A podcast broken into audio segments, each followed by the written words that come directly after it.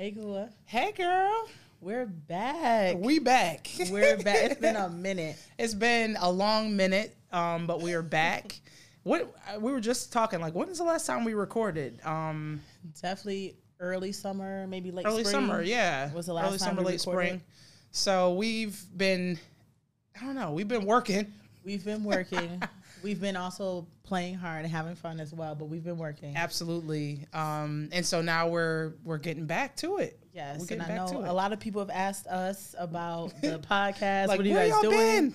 Right, so we're back. We're excited to be back. Yeah, we're back, and so um, you know we, we're gonna dive on in and have some conversations. But I think for us, taking a little bit of a break and step away was helpful too, so we can get our own uh, things situated. I know you've been working. I've been working. And that's the thing too, right? When you're working, you're also a DNI practitioner and you're also talking about DNI things. Right. You do need to take a break, You do. Because you you live this, you breathe it, you sleep it. Right. And so you just need that for your mental health because there's a lot and we'll talk about that a lot of things that Whew. have been happening. Yeah. Um, but we've been working. You've been working too. Girl, working. So, do you want to tell us a little bit about Clementine Gold Group? You know what? That yeah, we could do that. Yeah. we could do that. So Kendra and I, we, are, we do the podcast. Yes. we work in D, E, and I. We're we're practitioners, but then we also do some consulting on the side. Um, and I can say, at the twenty at the end of 2019, you know, I started doing some workshops and education, and folks started to say, "Hey, do you do this for other people?"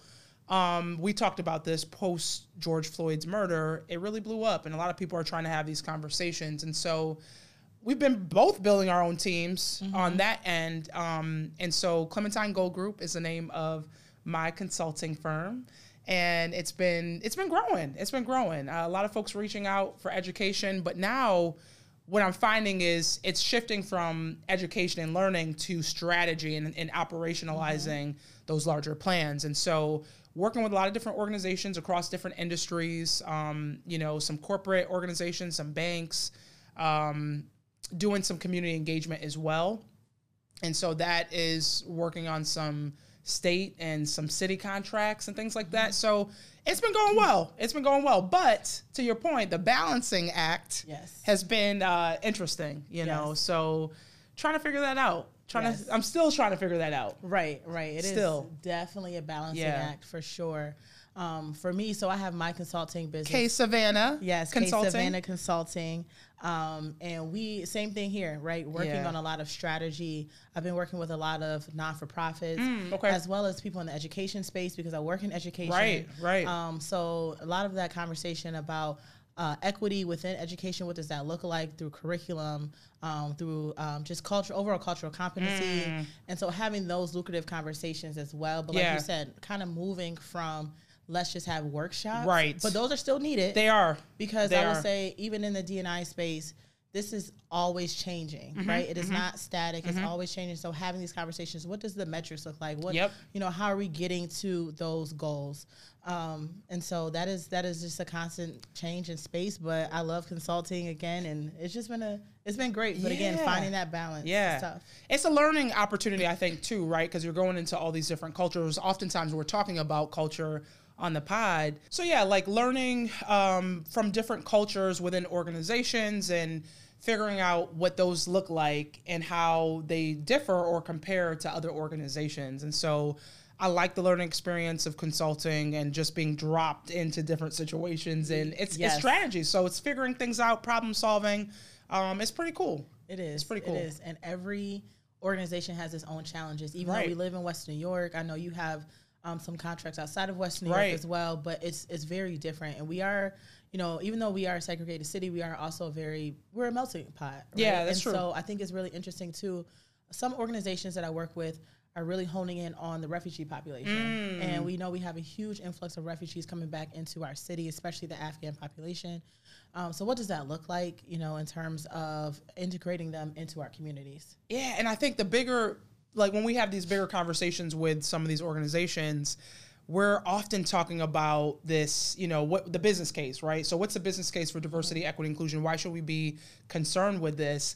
And it often relates back to we're becoming a plurality nation, which means there's not going to be a single ethnic, racial majority um, in in the United States, and so it's already happening in a lot of different cities.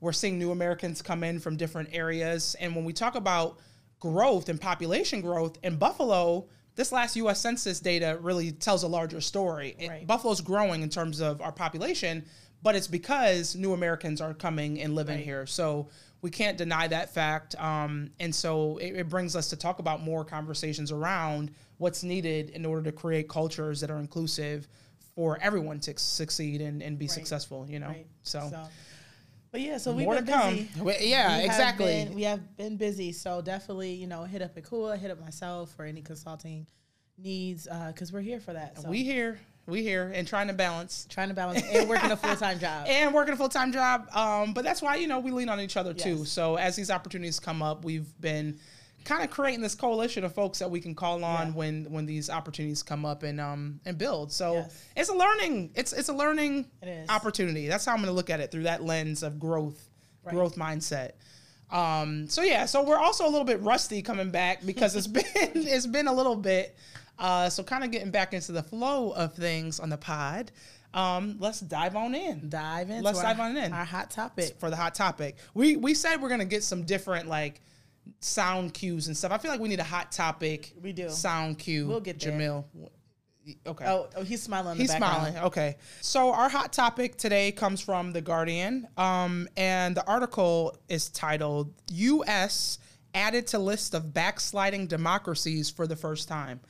Um, and so the quote, the subquote under here is visible deterioration in U.S. civil liberties began in at least 2019, says international think tank.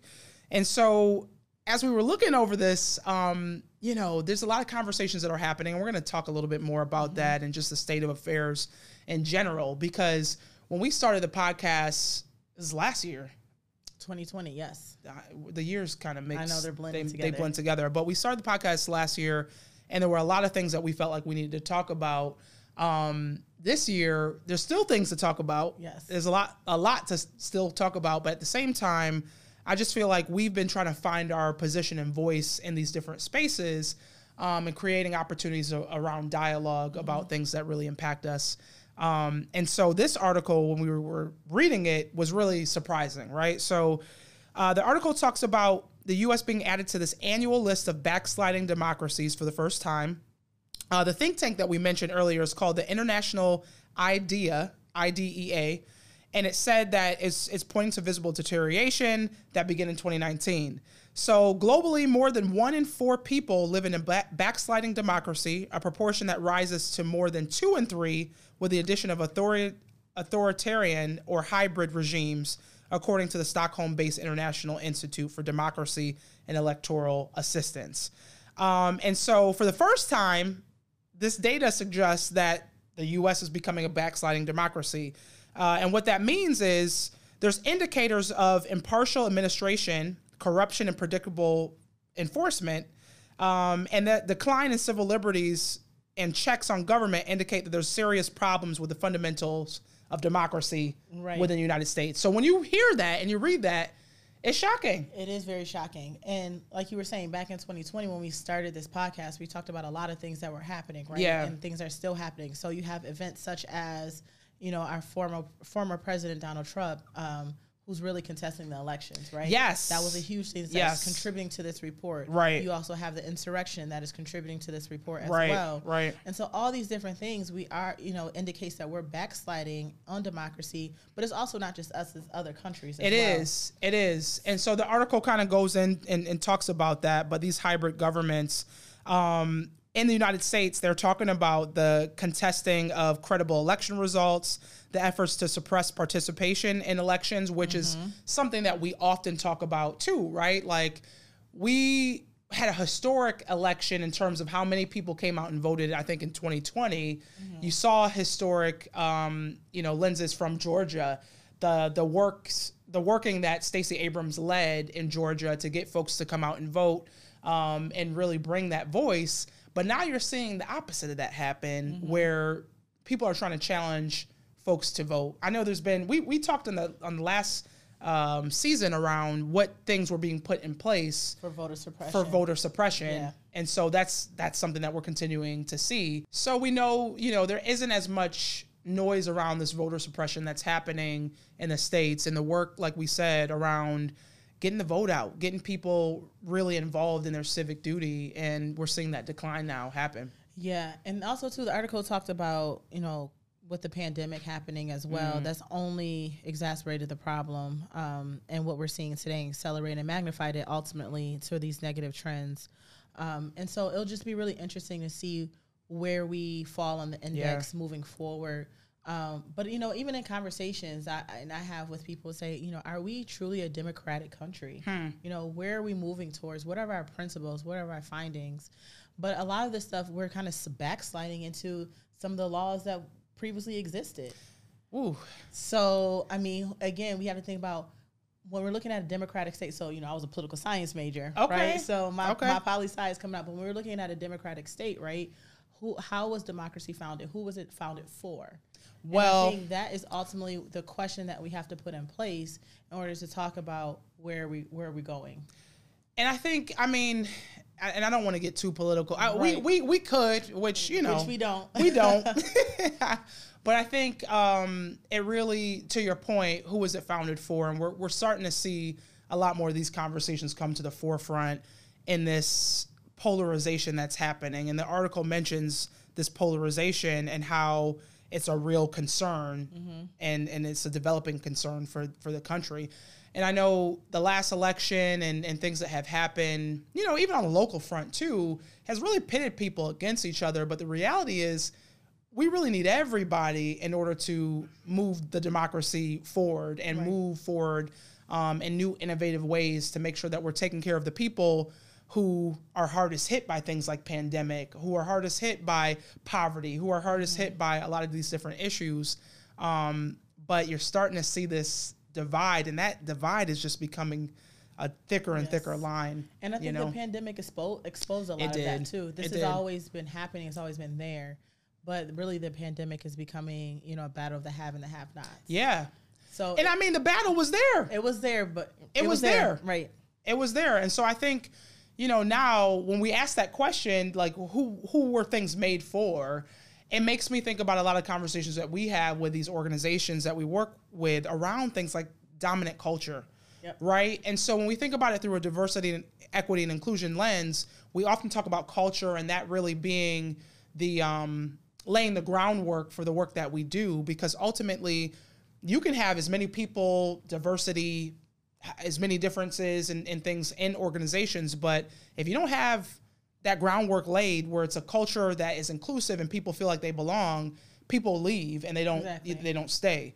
And so in talking about that organizational culture, what does that look like? Right. What type of traits are are being exposed or what type of traits are being practiced on a regular basis? So what is dominant culture? What does that look like? Mm-hmm. Um, and who does that culture help and who does it hurt?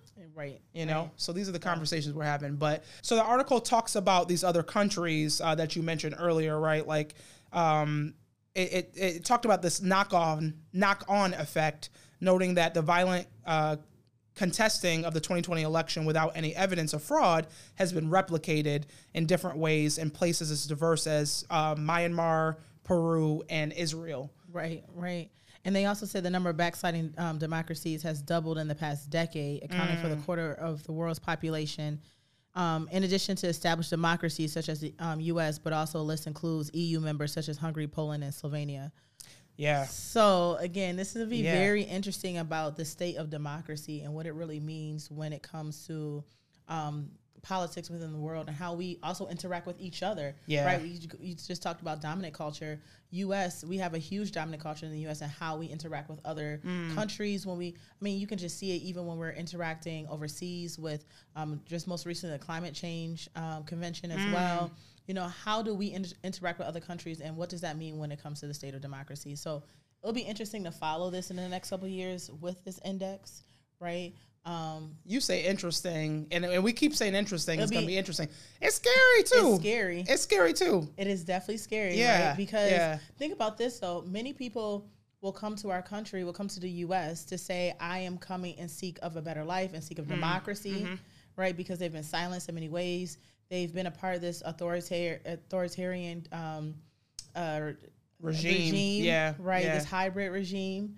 So it's like they seek asylum to come here and to to leave that at home, but we're You're backsliding dealing into with yeah, yeah, this culture. yeah. But it is scary. It is, and I think um, you know you're starting to see in in not to get into politics, but you're just starting to see these different divides further and further as well. Um, and oftentimes we talk about these generational differences. We actually have a podcast podcast tap, uh, topic for this season that we want to talk a little bit more about generational differences and, and things that are happening on that end because you're, you're seeing these shifts, right? And I don't know if it's just us getting a little bit more seasoned. Um, I like that season. Seasoned, a little paprika. um, but you're, you're definitely seeing these other generations coming in that have some really valid points these younger generations that are coming in but i don't know if it's being listened to often right there's this this divide that continues um, and i guess being kind of in the middle of some of this stuff is, has been interesting to watch and so i think we have a lot of work to do i think that we need everybody at the table we often talk about how diversity lends itself to innovation Yep. um, and so bringing all these people who have different thoughts make things better, right? By Mm-hmm. questioning things, by adding their specific values and thoughts. Um, but you need to, you got to listen. You got to listen. to it. Yeah. You know? So that's one thing we've been talking about, right? Yes. And there's a few other things as well. And this was why we kind of took a break because we're like, we need to decompress and kind of just realize. I'm still trying what to is going on. decompress. Child. Yeah. So we know in Kenosha, Wisconsin, last year, um, Kyle Rittenhouse, um, 17 year old. 17 year old, killed two people um, during a protest. He crossed state lines with an assault rifle, and he was just recently this week acquitted of all charges. And that reaction that I received when I heard the news, number one, I wasn't surprised, but I also too was upset, right? Um, because this really, this case really sets precedent for things moving forward in our country. Um, and so th- this case, you know, there's a lot of things that's that's come out of it. Analyzing this from looking at a perspective of you know um, our laws, our judges, looking understanding what privilege may or may not look like um, in our courthouse, and so you know this week was was hard, right? Especially because concurrently we also have the case um, with the three men who killed Ahmaud Arbery as well. And so th- again, we're back into this place of, and just get it's very reminiscent of um, the trial last year with Derek Chauvin, who killed George Floyd. Very re- reminiscent of us on our seats to say, hey, is democracy going back to democracy? Yeah. Is democracy on the side of um, those who did the right thing, mm-hmm. right? Who are not doing anything like we talked about earlier, minding your business, right? Yeah. People who are just common folks on the street minding their business. So, you know, it's very interesting to follow this case as well because this is definitely going to set precedent for things moving forward.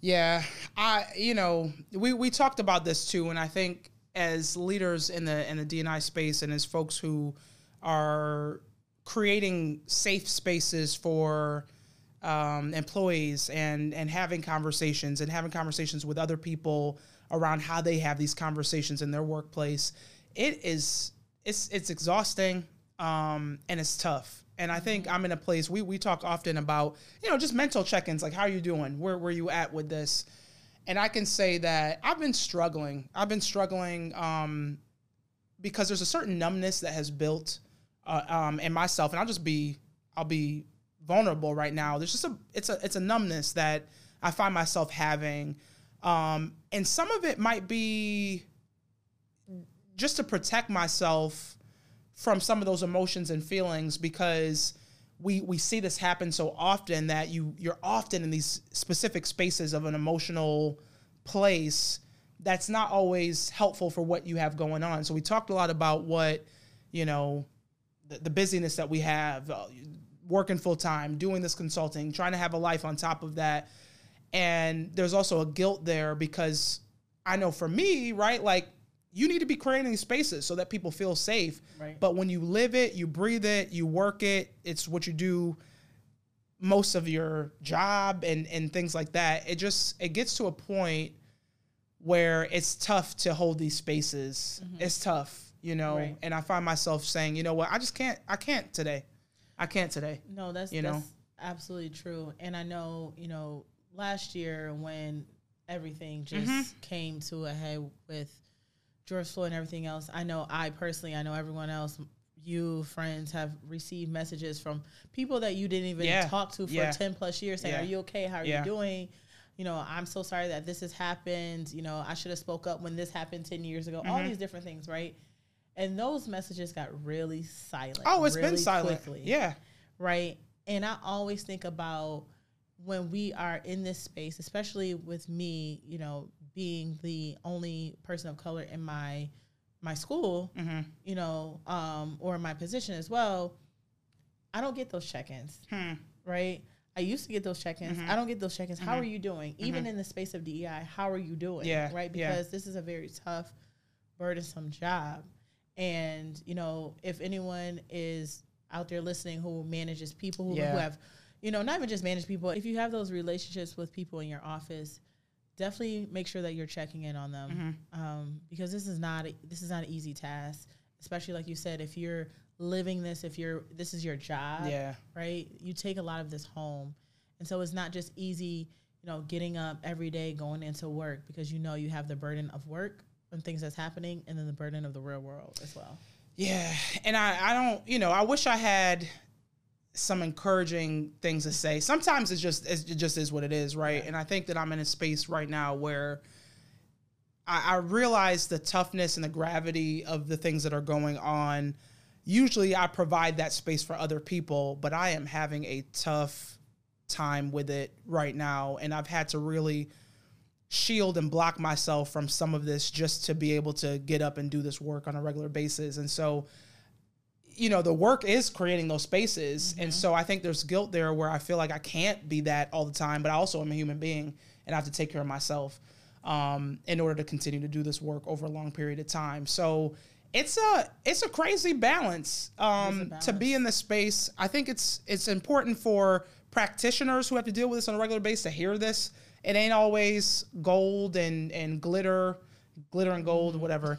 It's not always that. Um, it is sometimes wrestling with things and recognizing when you might need to take a step back to to make sure that you're doing well because they say you can't pour from an empty cup Right. you know they always talk about the oxygen secure your oxygen first and i think i'm kind of in a space like that as it relates to this latest news i just i don't have it to do No, I, I don't. I definitely agree with you, and I think this is why allyship is so important. Yeah. Right.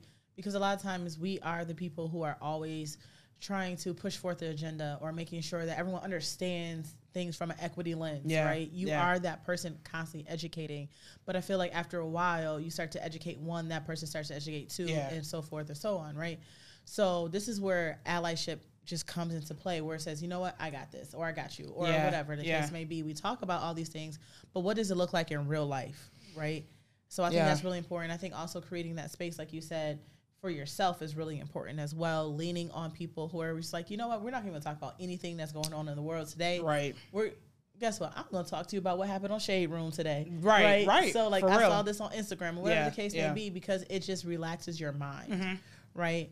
Um, so definitely, you know, DEI practitioners um, have to find an outlet yeah it's it's mandatory because you will burn yourself out quickly. quick, really quick. Um, and so we we often we'll talk about we reiterate self care and exercise and all these different things that you need to do. I was talking to a local practitioner uh, recently, and she was in a space where she really needed to vent, and I and I held space for her to do that. But you're you're hearing this right. So we went from last year, this being to your point. Oh my gosh, everybody, right?